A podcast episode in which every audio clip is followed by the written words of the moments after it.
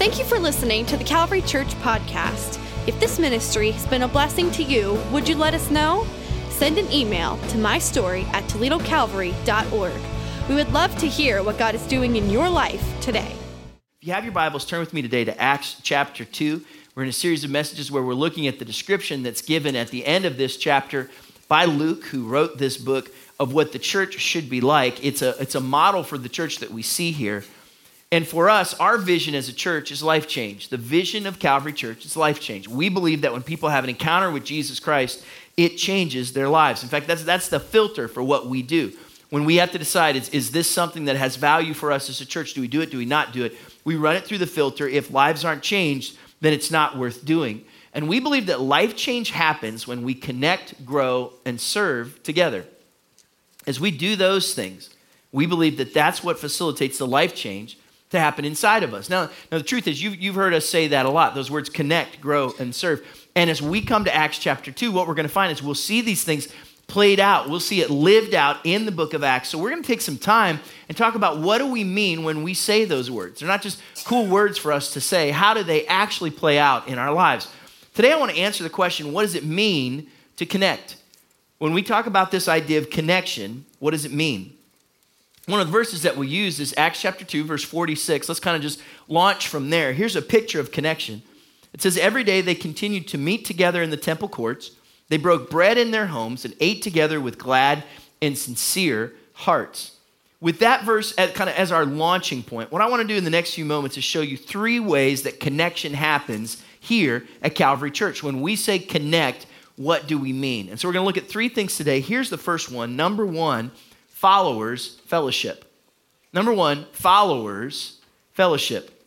What we mean by that is if you are a follower of Jesus Christ, then you fellowship with other believers. Fellowship is, is kind of a unique word. It's, it's a pretty churchy word, and we use it to refer to any time a group of people who have something in common get together. But the root idea of it actually goes, it goes a lot deeper, and you see it for the first time in this passage in verse 42. Acts chapter 2, verse 42.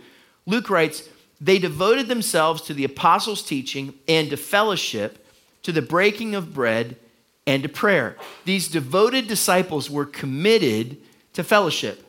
Now, you know that the New Testament was originally written in the Greek language, and the words that, that's used there for fellowship is this Greek word koinonia.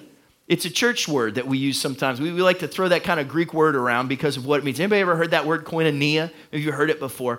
And it's actually a very significant word. I think that's why we mention it. And when you wonder where does connection come from, if you're looking for how do you find connection in the church, connection comes from koinonia. It flows out of this idea of what this fellowship is that we have. Let me give you a definition for it. Koinonia is fellowship, the close association between persons emphasizing what is common between them. So, this close association between persons with the emphasis on the thing that we have in common. It's this special bond because of what Christ has done for us and who we are in Him. If we're followers of Jesus Christ, then this is something that we share. I went to a, I went to a concert a little while back, and when the concert was done, we were, we were driving back home, and we were coming home on the turnpike, and it was late after the, the concert was over, and so we pulled off one of the rest areas because I needed to get something to drink so I could stay awake because staying awake and driving is preferable, right? That's the way it, that's the way it works. So went in there. I'm standing in line, and if you went to this concert, then they gave you kind of to show that you were your admittance to get in. You had this little wristband that you were wearing, and so I have my wristband on. I'm standing there. I'm waiting in line and and it's it's late, right? And I kind of turn around and I see this dude standing there, and he's got a wristband on. Now he doesn't look anything like me. I don't know the guy at all. It's late at night. As a general rule, I don't talk to strangers on the turnpike late at night, right? Anybody else? This is not what I do. But I see this guy, and like immediately, because I noticed the wristband on him, like, hey, did you enjoy the concert? Yeah, did you? And we start having this dialogue there were all these things, all these reasons why the two of us should never connect, but we saw these, this reason, this thing we had in common, and it immediately brought connection to us. That's koinonia. Does that make sense? That's what we're talking about here when we use this word. See, salvation not only changes our relationship with God, it changes our relationship with others as well. When we experience life change through Jesus Christ, it's not just this vertical thing, it's a horizontal thing. and it affects our relationships with others. We've, we've looked at this kind of all throughout this series that if, if Christ has, has worked in our lives, then there will be a change that comes. Revival without revolution is just hype. If you've had God work something in your life and it's not caused a revolution inside of you, if it's not changed you, then maybe what happened wasn't as real as you might thought it was. And this plays out even in, in what happened to the disciples in this area of connection because they were converted. They went from believing one thing and had a conversion and began to believe something else. Sometimes we use this word conversion with a, with a negative tone. This is a very positive thing. They experienced salvation, but their conversion also changed their relationship with each other. See, conversion without connection is just a fad. If you have a spiritual experience and if it doesn't connect you with other people, odds are that conversion isn't going to last because somewhere it has to affect our relationship with others. Jesus tells the story in Luke chapter 8. We often refer to it as the parable of the sower, where the farmer goes out and he sows seed. And it lands on different kinds of soil. And depending on the kind of soil, that's the kind of plant that, that is able to grow, whether it's strong or weak. It talks about how some lands and the birds eat it, and some lands and the thorns choke it, and some lands and it never takes root, and some lands on good soil, and on that good soil, it grows. Our hope is that people have good soil when we share God's word. But the truth is, many times we begin to grow and we don't take root. And the reason we don't take root is because we never connect with others. And if you have that conversion without a connection, odds are it's just a fad and it's not going to last. That's, that's huge. And on a day when we've done a, a bunch of child dedications, it's, it's probably good for you to know that this connection we talk about, if you're a parent or a grandparent, this is critically important in the lives of your children. That somewhere they have the interaction, the connection with other people, adults and students, people of faith, that when they go through challenges in life, when they go through tough times, when they advance in different seasons, they can come back to a foundation of what they believe and other people who share those same values. This connection is critically important. One of the things that's interesting in verse 42 is that Luke says that the disciples were devoted to, watch these four things the apostles' teaching, to fellowship, to breaking of bread, and to prayer. And when I read those four things, my, my natural response is to categorize them. We've got, we've got the apostles' teaching and we've got prayer, those are spiritual things. And then we've got fellowship and the breaking of bread, and those are relational things. You know, I've got some things that are spiritual, some things are relational. But does Luke make that distinction? Actually, not at all.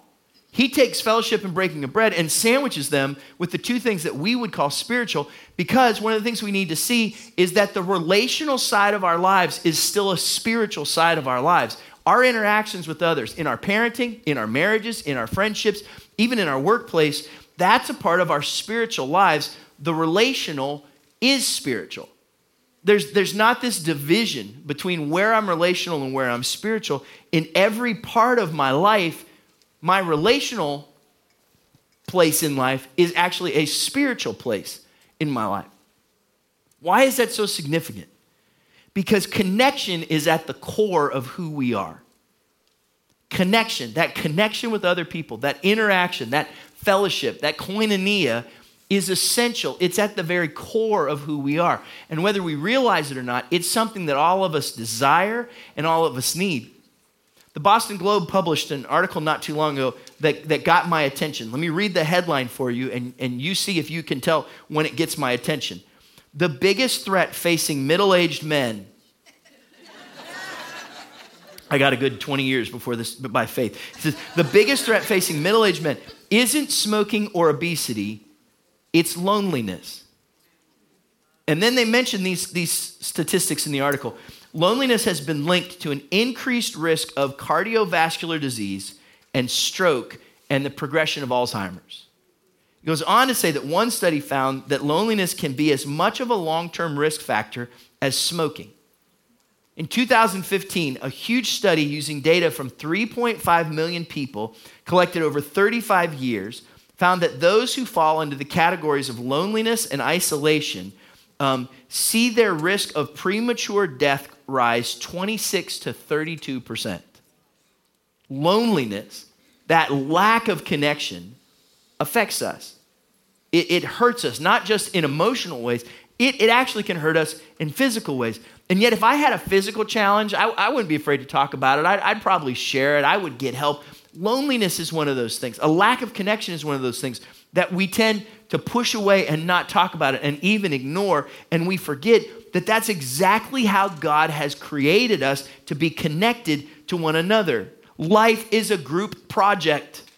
We're wired that way. And not all of us like group projects. We would rather sing solos.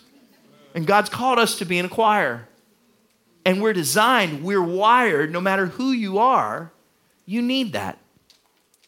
Do some of the research, and you'll see the studies where they compare children who, who were born, infants, in a nurturing environment and, and those who were not. And how sometimes that difference that can make. The, the BBC did a television series a while back where they took six individuals who were successful, well adjusted, stable individuals and put them in total isolation for 48 hours. Do you know what happened to those people? They went bonkers. They started talking to themselves. They started seeing things. They couldn't complete simple tasks because we're just not wired for a lack of connection. And some of us, we, we want to talk ourselves out of it and say, well, I don't really need that. That's not really me. Let me challenge you. You don't realize how much connection you need until you lose it. We most realize our need for connection when we lose it. If you don't believe that, think about the last time you were on a phone call and you dropped your cell service. Like the call got cut off. How did you respond? Were you happy about that? We most know how much we need connection when we lose it. When we lose a job, we go through a breakup, or somebody close to us passes away. That's when we realize how much we need it. And yet, I think we've gotten a little numb to this whole need for connection because there's so many places where we have shallow or even fake connection. And so we begin to think that, that some of that's real. Some of that's just in our, our casual relationships that we have with people, where you say, hey, how are you? But you, you don't really mean that. You don't really make that connection. What's really added to this, I think, is the online world that so many of us live in. I don't want to bash social media because I think social media is a really great tool. It allows for us to have all kinds of communication and interaction with people. There's never been a time in, in history when we've been able to kind of process and disseminate information like we do today. It's a very good thing. But if most of your social interaction happens in a virtual sense, you're missing out. And probably what you have is largely very shallow and maybe even illegitimate social connection and interaction. Here's part of the reason why. Do you know what you see from me if you if you check out Facebook or Instagram or wherever? You're only going to see my very best. You don't see the real me. You're going to see my highlight reel, but I'm not showing you behind the scenes. You, you only see this, this certain part, and that's not real connection. And then as a result of that, there's this shallowness in, in many of our relationships. Not too long ago, I've, and this has happened a couple times to me lately, where I've had the chance to either bump in or interact with people who, who, let's say, I'm friends with on Facebook, and they're from maybe a different part of my life. I went to school with them or someplace where I lived, and people that I don't see, that I don't interact with that often. And I feel like I'm connected to them because I saw a picture of their vacation and some sandwich they ate, you know, that kind of thing, right? I feel like I'm connected until I'm standing there looking at them face to face and I realize I got nothing to talk with you about.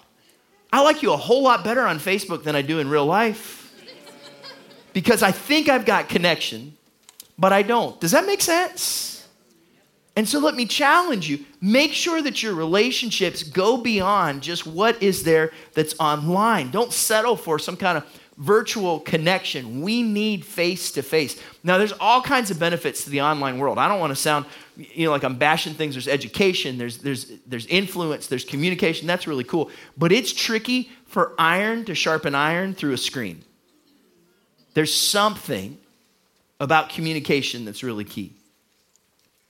One of the larger themes that you're going to see as we move through the book of Acts is that the gospel is for everyone, not just for one people group, not just for one um, status or background. The gospel is for everyone. And this is why this idea of connection is so critical because connection breaks down our stereotypes.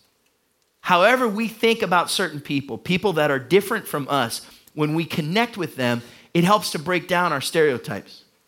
I've told this story before, but this was, this was years ago we were, we were meeting in our church on, on Glendale in our former home, and I was driving to the church. I was heading north on Reynolds Road, and I was going to make a right onto Glendale. Does that, do you know where I'm going here? Are you tracking with me? So I'm north, going to make a right onto Glendale. There's a minivan that's in the intersection on Glendale. They're about to make a left and go south on Reynolds Road. Are you with me? People are tracking. Three people just pulled out their Apple Maps trying to figure out where I'm at, but it's all right. You're cool. Just track with me here. So I'm sitting here waiting for the light to turn, and I look over, and there's this family in a minivan. Two things that I notice about this family. One, they don't look like me. Ethnically, they're different than I am. They, they, don't, they don't look the same way that I look. And I can tell, even physically, they're going in a different direction than I'm going. Here's the second thing I noticed about this family very different from me in the minivan. Windows are down, it's a nice day. They have a, they have a pennant, they have a sign on their van that says Pittsburgh Steelers. I said, divine appointment. I look over, dad's wearing a jersey. I don't know this guy, but I love him, right? As I make my right hand turn, window down, I yell out the window, Go Steelers! Usually, if somebody yells at you in an intersection, it doesn't end well. This whole family lit up, they look over, he yells back, Go Steelers! Feeling back, yeah! This kind of thing. Why? We had everything different. Even our very physical direction was different. But we found this place where we connected. It went past the stereotypes that I had of those people. And I had a divine appointment, praise God, with a Pittsburgh Steelers fan. it breaks down those stereotypes when we focus on our connection and not just our differences. And we really need to understand this in the world that we live in. Our culture is hotly divided right now, isn't it? That's not how followers of Christ are supposed to be. Followers of Christ identify each other by who we are, not who we aren't. Not, not pointing out our differences, not trying to make that the main thing. But what do we share? That's this idea of fellowship. That's this idea of, of koinonia that we talk about. When was the last time that you spent time with someone who's different than you are? when, when you deliberately interacted with someone of a different age, a different race, a different social status, people who've had a different experience. My experience recently, and, and this has been something that God has really helped me with lately, is to interact with some friends who are different than I am. And as a result of that, I've come to understand more. See, I like living in my little bubble. I have a little bubble, and it's very comfortable in here. The problem is, it's not real life. And as I interact with other people, then I, I learn what it's like to, to be from somewhere else. I learn what it's like to interact with someone who, who grew up different than I did.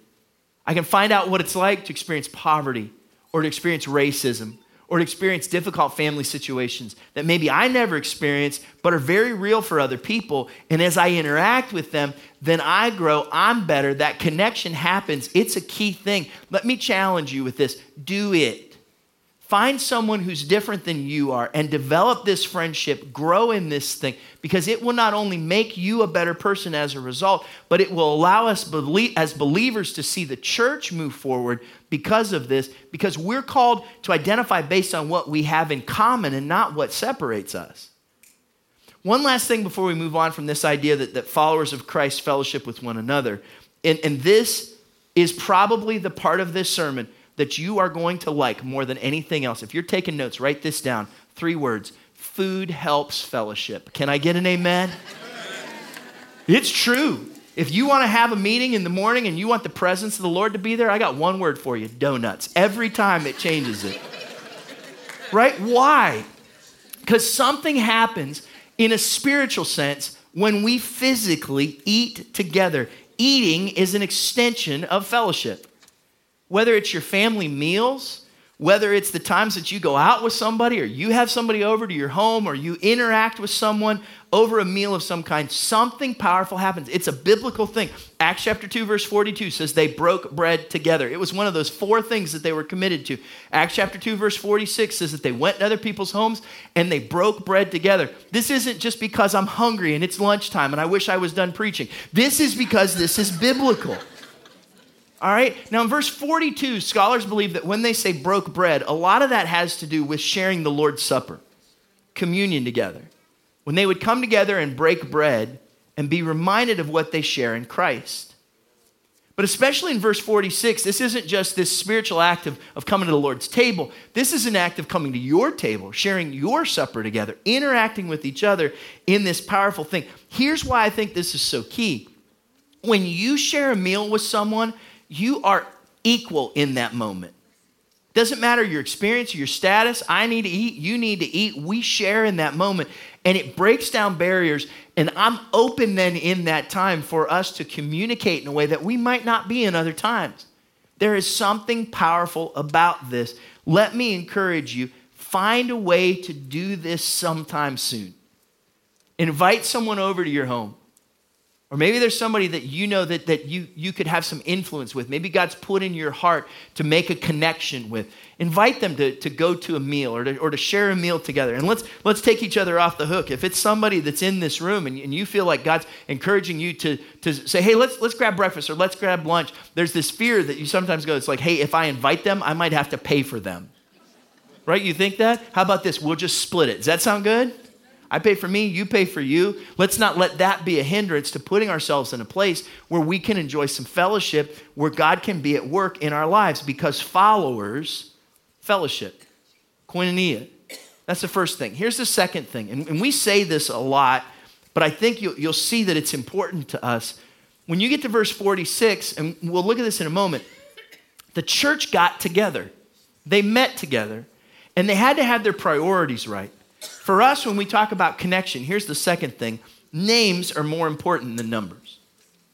It's not just about how many people, it's about the stories. It's about what God is doing in people's lives. Acts chapter 2, verse 46.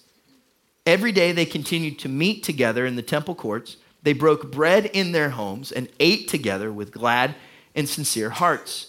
They spent time together. And in our culture, in our day, where we see this happen for for followers of Jesus Christ is primarily through the church.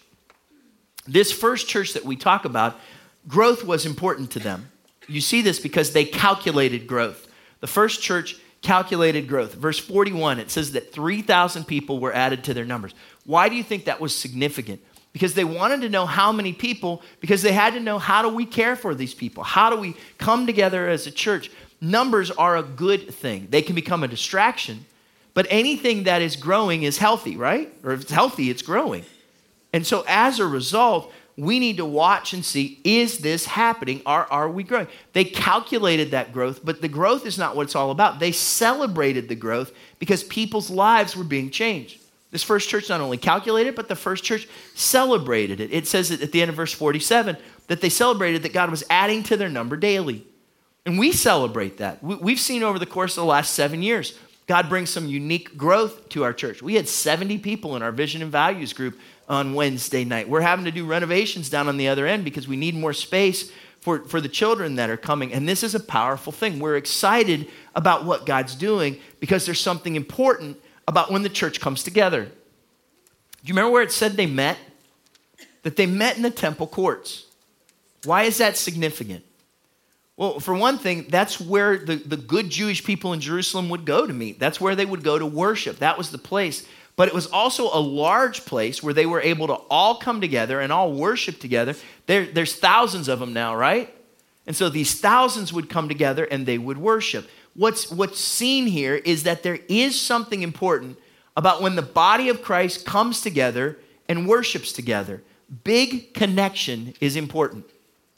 When we gather on a Sunday, when we worship, when, when we are um, looking at God's word and we're challenged by that, and we're corporately as a church going in the same direction, that big connection is important. And it reminds us that we're a part of something that is bigger than ourselves. But not just that big connection, it also says that then they would go into each other's homes and they would break bread. Big connection is important, but small connection is important. Having those places not just where you're a part of something bigger than yourself, but a place where you can interact with each other and you have a connection for yourself, where you are known by those that are there and you can encourage each other. I, have been a part for, I don't know, several years now of a group of guys that gets together kind of every other week and we, we just come together. It's nothing fancy, it's nothing complex. We have breakfast together. We talk about God's word. We, we read some scripture and then we come together and talk about that. That morning we pray with each other We share kind of what we're going through with each other. And I walk away every time we meet, and I'm better because of that interaction. In this small group where I'm known and I know them, and, and God's able to work through us to encourage each other. This big connection that we have on Sundays is important, but that small connection that you have with others is critically important, and we need to look at that and reach out to others in the process. I want to encourage you um, to, to take those steps and, and do that. And did you notice it says there how often they met? It says that they were meeting daily in the temple courts. And some of you are just about to check out because you're thinking to yourself, I am not going to church every day. What's important here, I don't think is the frequency. It's not that they went every day, it's the consistency. It's that they had a schedule and that they chose to go. And there's something significant about the things in our lives that we do with consistency because they have value to us and they make a difference to us. The things that I do with consistency are the things that have great effect in my life. They were going on a regular basis. And I think that's key for us to know about fellowship. Whether it's big or whether it's small, doing it with consistency is what makes a difference. Here's what I've found in my life there's certain things that I do that are, have you heard the phrase hit or miss? Certain things I do that are hit or miss. What I've found is hit or miss fellowship ends up being mostly miss. Not much hit, mostly miss. And until I make a decision and determination that this is important in my life, I will continue to miss. Hebrews chapter 10, verse 24. And let us consider how we may spur one another on toward love and good deeds, not giving up meeting together as some are in the habit of doing but encouraging one another, and all the more as you see the day approaching. Now, I'm, I'm well aware of the fact that you're here today. So if I'm talking about being in church, I'm preaching to the choir. But, but know this, it's so much more than this. When we talk about connection, it's not just showing up to church on a Sunday. But where are the places that I'm making other deliberate connections? You talk generally about connection. What about that connection between you and your spouse? Or between you and your kids or your parents? What about that connection with your friends? What about that connection where you know there's iron sharpening iron? If these things aren't deliberately happening, then we're not deliberately having the benefits of these things. It's important that we have connection with consistency. Let's say you and I are having a conversation, and I, and I say to you, hey, do you go to the, you go to the gym? You ever work out? You're like, yeah, I go to the gym. I go to the gym. I go, you know, I once, once every month or two or three, once every once every month or two or three. But I got a mem- I got a membership. I got a membership to the gym. Man, I pay every month. I go to the gym, but I go. I only go like maybe three times a year, three times every two years. And you're like you're like you know like I asked you to go to the gym. You say not that much, and I say yeah, I can tell, right? Because you say you go, but you don't go with any consistency, so you don't have the benefits of that. What good does a membership do you if you're not seeing the benefits from it. Does that make sense? The same is true with connection in our lives. If we aren't deliberately doing that with consistency, we won't see the benefits that we talk about. And don't take this in the wrong sense, what I'm about to say, but this is critical. You are responsible for your own connection. Nobody else is. Not your family, not your friends, not your church, you're responsible for your own connection. No one else can do it for you. That's why we, we say things like, you know, hey, stop by the hub or sign up for this, or we encourage you to, to go online or do whatever, because no one can do this for you. You have to do this for yourself. And that's and that's critically important. What I love about this, this message today is we've talked about connection before. You know when we usually talk about connection? Just before we launch our connect groups because we're kind of like pushing, hey, you need to do this. So we want to kind of push you into doing this. We're not launching anything today. We're not starting groups till the fall. This is just, we came to this subject because it's in the text. It's right here in Acts where we're walking through. So, no, this isn't us trying to sell anything. This is a biblical principle that's critically important in our lives. That's why you're responsible for your own connection. But know this too you make possible another person's connection. You're responsible for your own, but you make possible in others. And God may have put you in a place where you can be open to, to inviting someone to join you in a group or taking part in a ministry or, or encouraging them to, to maybe join you for a meal, finding some place where you can help that person to make a connection. And just so you know, that could make all the difference in somebody's life.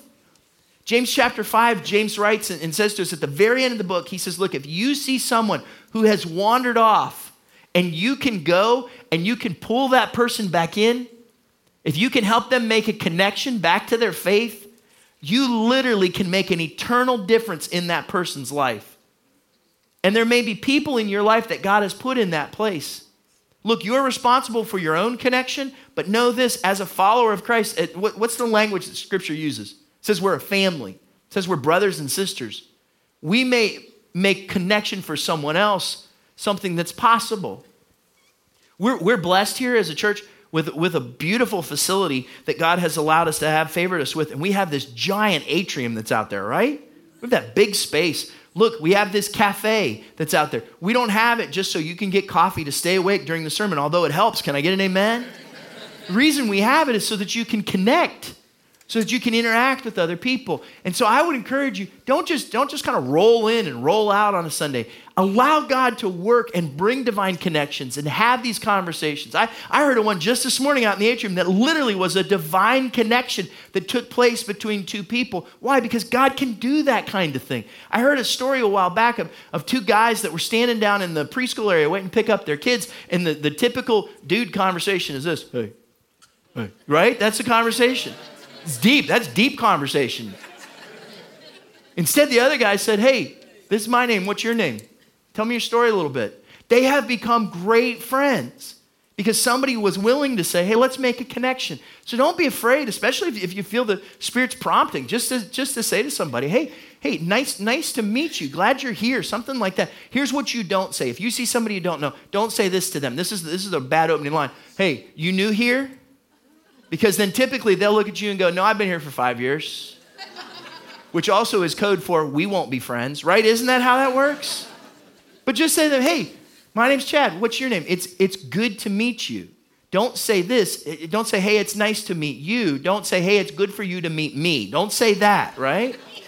But find a way to make those connections because that's where, when that connection happens, God can use that and do something through that. If you know someone interact with them if you don't make that connection. We had something really weird happen here this week in our office. We found out one day this week that somebody who's gone to Calvary for years had died two weeks ago, and we never knew it. Like, like we found out like after the fact. Funeral's done, grieving's on, Nobody from the church, I mean, we just randomly kind of found out. No, nobody, nobody ever called or told us or interacted. And as a pastor, that was, that was kind of tough. Two thoughts that kind of came to my mind. One was, it's a shame that that person never took the initiative to connect. And, and, and, we, can, we can say that. We can push that and kind of go, man, they, they just never really connected. But the other side of it is, how come we never connected with them? How come that was able to happen and, and the, the family didn't have anybody to call. The family didn't have that kind of thing. You know what they found? That when a church gets to about 100 people, it's, it's not possible for like a, a single pastor to be able to connect with everybody. We're there, right? In fact, we're, we're really at a point where it's not just not just one person, but even our whole team is not able to connect with everybody. You know what that means? That we're all responsible for each other, right? In fact, I, I'm not the only shepherd in the room. I think we're all called to shepherd each other and have an influence in each other. That's why connection matters. Why is this so important?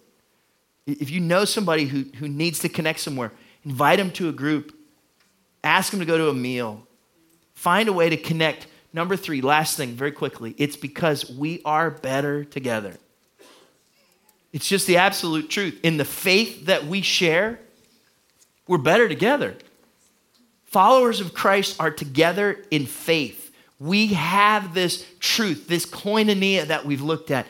And when we go through tough times, if we have that foundation, it's a powerful thing. We, we're together in faith, and followers in Christ are together in challenges. That when I go through a struggle, when I go through a tough time, I know that you're there for me. And when you go through a tough time, I know that I can be there for you. One of the most powerful things that I've ever seen happen is, and I've seen it multiple times, I've been a part of it, and I've had it done for me. when a group of friends or people, a connect group in the church, will come together and be there for each other during times of challenges, that is a powerful thing. That's what's at the heart of this story in Acts 2. They're going through persecution. There's this whole new thing happening. They're from out of town, and yet God brings them together. Why? Because followers of Christ are together in strength. We find strength in each other. Ecclesiastes chapter 4, verse 9. Two are better than one because they have a good return for their labor. If either of them falls down, one can help the other up. But pity anyone who falls and has no one to help them up. Also, if two lie down together, they'll keep warm.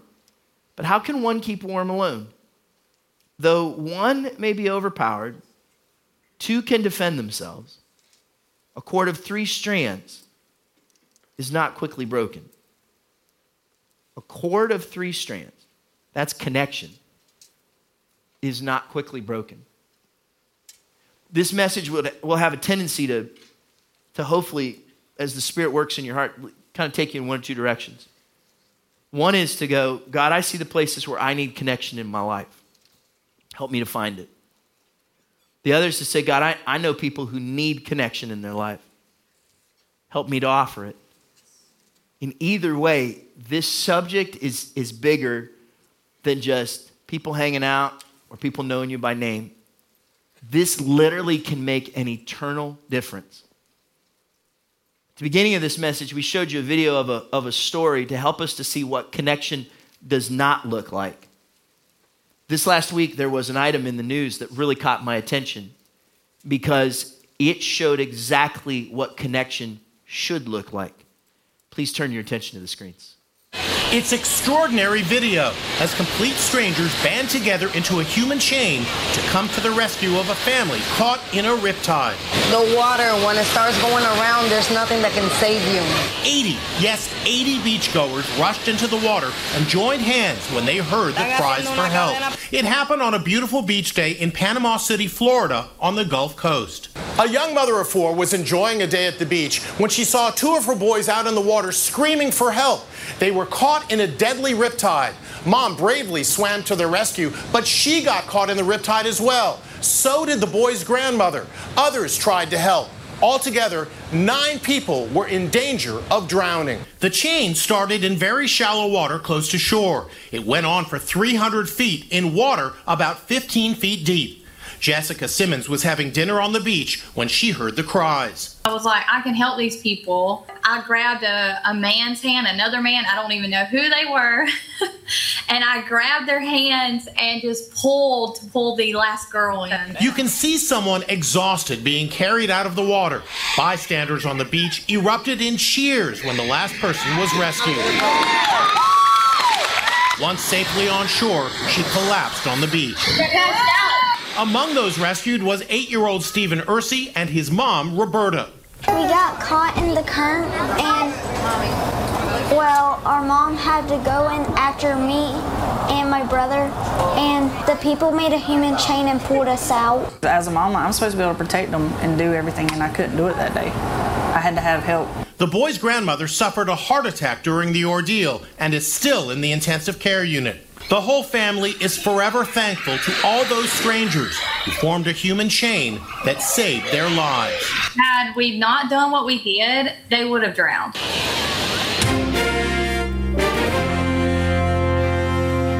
Isn't that a fascinating story? And isn't that exactly what we're talking about? They formed a human chain that saved their lives. Look, there, there may be somebody that's, that's even here in this room that's drowning, and you'd never know it. And they need someone to make that connection to them. It might even be you. And what might save your life might be that connection. Look, there's something powerful about what we're talking about here. You know what I love in that video too? Didn't you see every kind of person? And they were there, and it was time to connect. They made it happen. Look, this is more than just a, a sermon that we have to preach because we use this word on our promo materials. This is right at the heart of who the church is. And it can make all the difference in the world in your life or in the life of another person. So I'm going to ask you to bow your heads and close your eyes right where you are for just a moment. And maybe for some of you, the very first step is that you actually need to connect with God. The Bible tells us that God loved us so much that he sent his son Jesus to die for us. Jesus, the Son of God, came in human flesh. That's connection. And he gave himself on the cross to pay the price for our sins. And that if you'd ask him to be your Savior, that means the one who forgives your sins and ask Him to be your Lord, meaning the one who gives direction to your life. And the Bible tells us that, that we can be saved. We can have that connection with God. And if, if, you, if you don't have that, you know that you need it. In just a moment when I pray, I would encourage you to ask God to be your Savior and your Lord. And maybe for some of you, God's, God's put someone on your heart today, maybe some person or some group, and is asking you to help to make a connection there would you do more than just pray in this moment, but would you, would you make a, a decision to take the initiative to reach out and, and make that connection? And possibly what you need here today is you're desperate for some connection. I don't know what place or what area or, or what season your life's in. But maybe for some of you, the simple prayer that you need to pray right now is God, would you help me to find that connection that you have for me? Father, we thank you for your word. Teaches us, it encourages us, helps us to see you better and to know you, God. And Lord, I pray that the things that we've heard from your word today would stick in our hearts. That this idea of connection would be more than just a, just a buzzword or just some kind of passing thing. But God, would you allow us to establish deep relationships based on who you are and our identity in you that would not only bring, bring something powerful to our lives, but Lord, that the lives of others would be changed because of the connection of your church. Now, Lord, as we go from here, we ask that you'd go with us. Father, would you send us out with your special favor, with your wonderful peace? We ask this in Jesus' name. Amen.